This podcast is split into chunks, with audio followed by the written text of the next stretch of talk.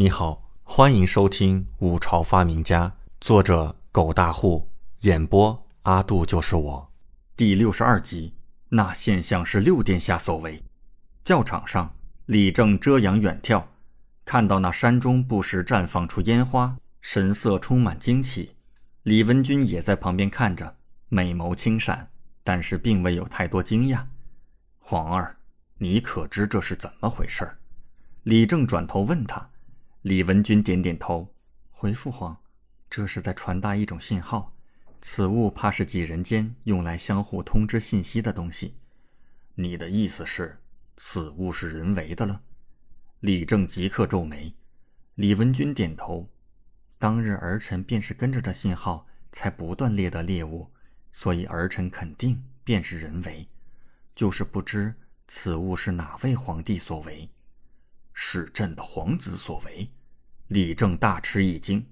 这时，王莲迅速奔来，大喊道：“陛下，查清楚了，查清楚了，是何人所为？”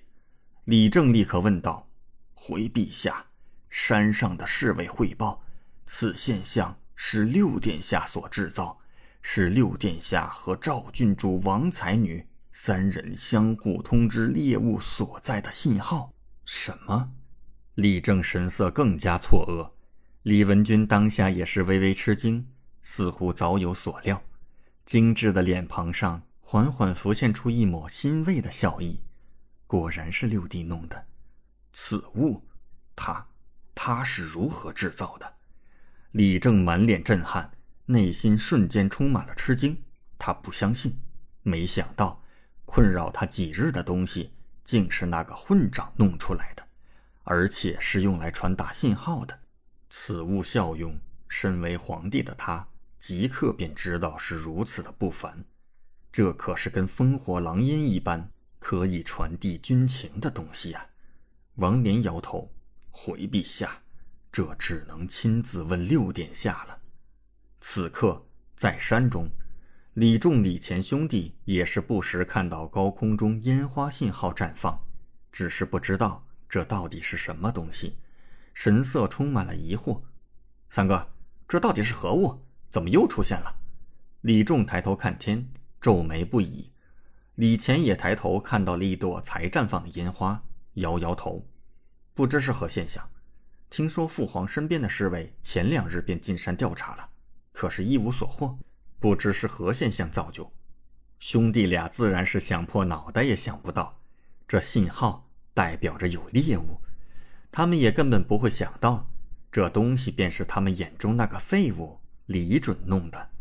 行了，赶紧寻猎，这次一定要让那个废物见识我们的实力，让他一只猎物都猎不到。李乾愤怒道：“两人才在那崖底中了陷阱，对李准的怨念自然是深不见底了。”哼，这个废物，我要弄死他！李仲恶狠狠地大叫着。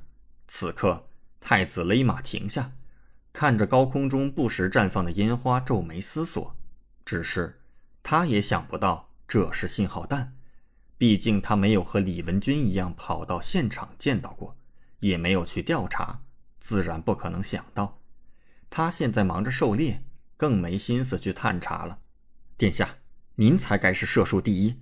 那赵菲儿可比不上您。太子身边跟着的是沈括之子沈烈，看到太子射死一头鹿，立刻开口赞叹。相比于太子手下另外一个大元帅儿子李丰，沈烈稍差一些，便只能跟着太子混了。而李丰自然是自成一组，单独狩猎。太子神色淡漠，但听到沈烈这般溜须拍马，内心自然也是极为受用，当即道。好好跟着本太子，定然不会让你失望。是是，太子殿下说的是。沈烈眉开眼笑。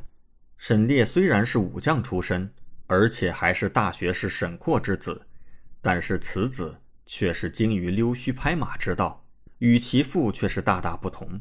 不过，沈烈从小便跟着太子一起长大，自然还是有点本事的。去掉他拍马屁的本事，在沙场上。也是一员得力干将，太子点点头，立刻纵马而行。走，继续狩猎。沈烈骑马跟上。另一边，李准看着叫侍卫聚集的三十一只猎物，神色满意。王嫣然恰巧暂且过来会合，看到一地的猎物，吃惊叫道：“殿下，这信号弹真是太好使了！才半日不到，我们就猎杀这么多猎物。殿下，你可真厉害！”李准故作谦虚笑道：“哈哈哈，一般般吧。”感谢您的收听，请继续收听下一集。